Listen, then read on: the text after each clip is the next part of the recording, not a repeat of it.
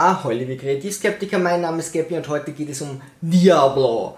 Aber weder um den Teufel noch um die Videospiele, sondern um die Bücher und zwar um die ersten drei, um die alten, die vor langer, langer Zeit geschrieben wurden und heute teilweise vergriffen sind.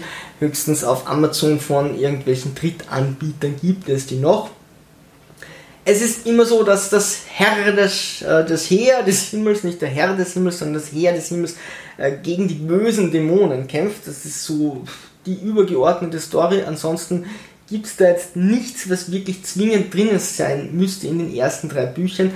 Allerdings ist immer Richard A. Knark dabei, der alle, bei allen drei zumindest irgendwie Einfluss hatte, hauptsächlich 1 und 3 geschrieben hat.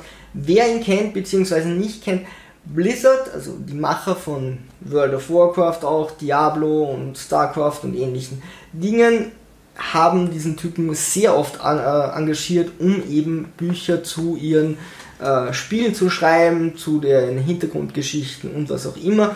Der ist da ganz stark im Einsatz. Was kann man über ihn sagen?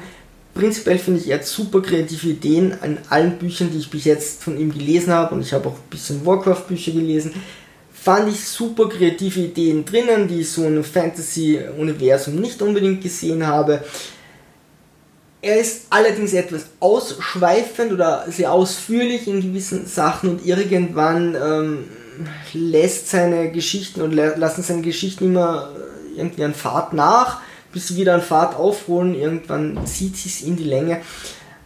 Ansonsten sind es aber für mich am Ende, ja, immer fragwürdig, aber ansonsten sind es für mich absolute Wohlfühlbücher.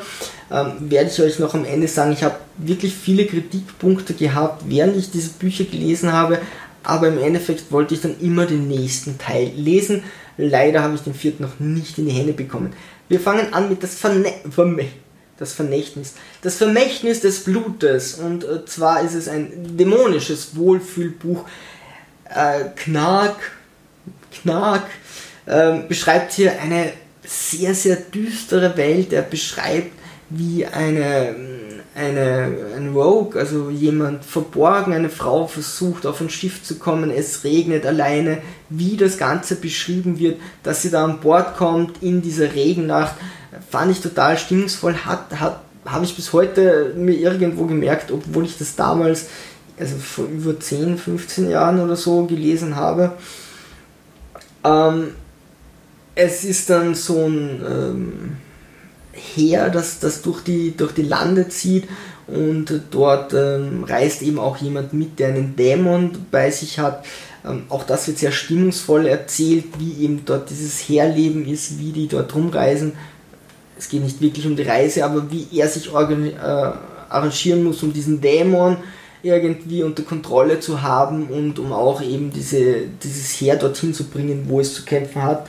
Und es wird eine Rüstung entdeckt bei einem Schatz. Jemand zieht diese Rüstung an und muss mit dieser Rüstung, also muss tun, was diese Rüstung sagt. Dorthin, wo diese Rüstung geht, muss er auch gehen, aber mit seiner eigenen Muskelkraft.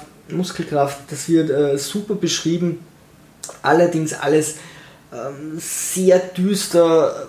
Ganz viele Sachen konnte ich mir wirklich gut vorstellen, aber in regnerischen Nächten, wo du einfach nicht im realen Leben sein willst, sondern einfach nur in deinen Gedanken mal kurz hinschwelgen. Fand ich, fand ich wirklich von der Stimmung her super, dieses Buch. Das zweite geht da nicht ganz so stark rein und da war auch ein zweiter Autor oder der Hauptautor Mel Odom dabei. Es geht um Derek Lang, der eben Marineoffizier ist, äh, seinen Freund verliert und dann sehr tief fällt. Er ist dann sehr lang in, in, ähm, am Hafen, äh, versucht sich dort als Söldner, betrinkt sich immer weiter. Das hat am Anfang auch, wenn man dieses, dieses Hafenleben, dieses äh, Schiffsmeer, diese Sachen, auf das steht, in irgendwelchen Hafenkneipen, wird das alles sehr gut beschrieben, dauert dann leider ein bisschen zu lange aber wie der fällt und wie er sich dort irgendwie schlägt, fand ich, fand ich schon sehr, sehr angenehm, ähm, sehr nachhaltig in meinen Gedanken. Ähm, es wird dann zugleich eine Kirche gegründet und zwar muss ein Dämon versucht in dieser Kirche Wunder zu ähm, ja, Wunder zu machen, damit die Leute dann mehr und mehr konvertieren und ihre Seele dorthin, ähm, also ihre Seele einfach dieser Kirche verschreiben.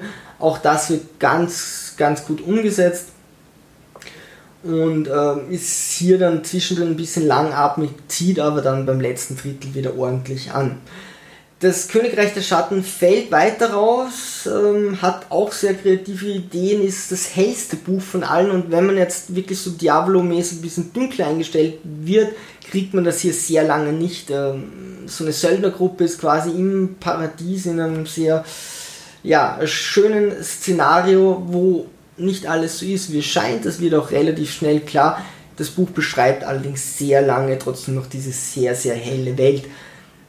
Auch Diablo kommt vor und äh, man kann es vielleicht nicht bei allen drei Büchern sagen, hier auf jeden Fall, Diablo hätte es dann nicht mehr gebraucht, da waren schon coole Ideen vorher, da hätte man auch einen anderen Antagonist äh, einbauen können, aber immer Diablo, der eben irgendwas leitet, aber die Bücher heißen so, das wird das Franchise auch irgendwie keinen Sinn machen, dann äh, würden sich Leute natürlich darüber beschweren, also verstehe ich schon, sind unabhängig voneinander zu lesende Bücher, ist wirklich vollkommen egal, wo man anfängt. Was mir so ging, dass ich mir beim Buch jedes Mal dachte, okay, das und das sind schlechte Punkte, das und das ist okay. Und nachdem ich diese Bücher gelesen habe, vor allem bei den ersten zwei, war einfach nach ein paar Monaten und selbst Jahren das Gefühl, ah, ich will wieder zurück in diese Welt oder zurück, wie er das beschreibt. Und ähm, das passiert mir nicht oft, dass ein Buch so nachhaltig ist, mir irgendeine Stimmung zu vermitteln, wo ich einfach dann nach Jahren sage, ich hätte das gern wieder. Meine Eltern haben diese Bücher leider weggeschmissen. Und ich habe es jetzt so auf die Schnelle auch nicht mehr irgendwo gefunden, außer von irgendwelchen Drittanbietern, wo hm, die Versandkosten mehr kosten als das Buch selbst. Ich würde auf jeden Fall gern mal das vierte lesen, irgendwo werde ich schon auftreiben. Und Fun Fact noch am Ende, äh, ich spiele Pen and Paper und habe wirklich alle drei Bücher in äh, meine Pen and Papers eingebaut. Ging wunderbar, sind genug Ideen drinnen, wo man sich da ein bisschen was abgucken kann. Ähm, muss man natürlich umschreiben und nicht eins zu eins. Ich habe das in eine normale Kampagne verpackt, aber ging immer wieder mal da Ideen reinzubringen. Ich würde es empfehlen, wenn ihr die alten Bücher findet und ihr steht auf diese Stimmung, vor allem diese düsteren ersten zwei Teilen ähm, und Diablo mögt, vielleicht das Spiel auch mögt. Ansonsten werde ich mich dann irgendwann mal an die neuen Teile heranwagen. Wenn ihr die Bücher gelesen habt, interessiert mich, was ihr darüber haltet. Ansonsten über Bücher mit Hintergrundstories, äh, Bücher über, nicht über Spiele, aber die dann irgendwie so daneben herlaufen. Was habt ihr da für, für Erfahrungen? Würde mich super interessieren, liebe Sturmtrotzer. Sonst Segel immer straff halten und auf zum Horizont.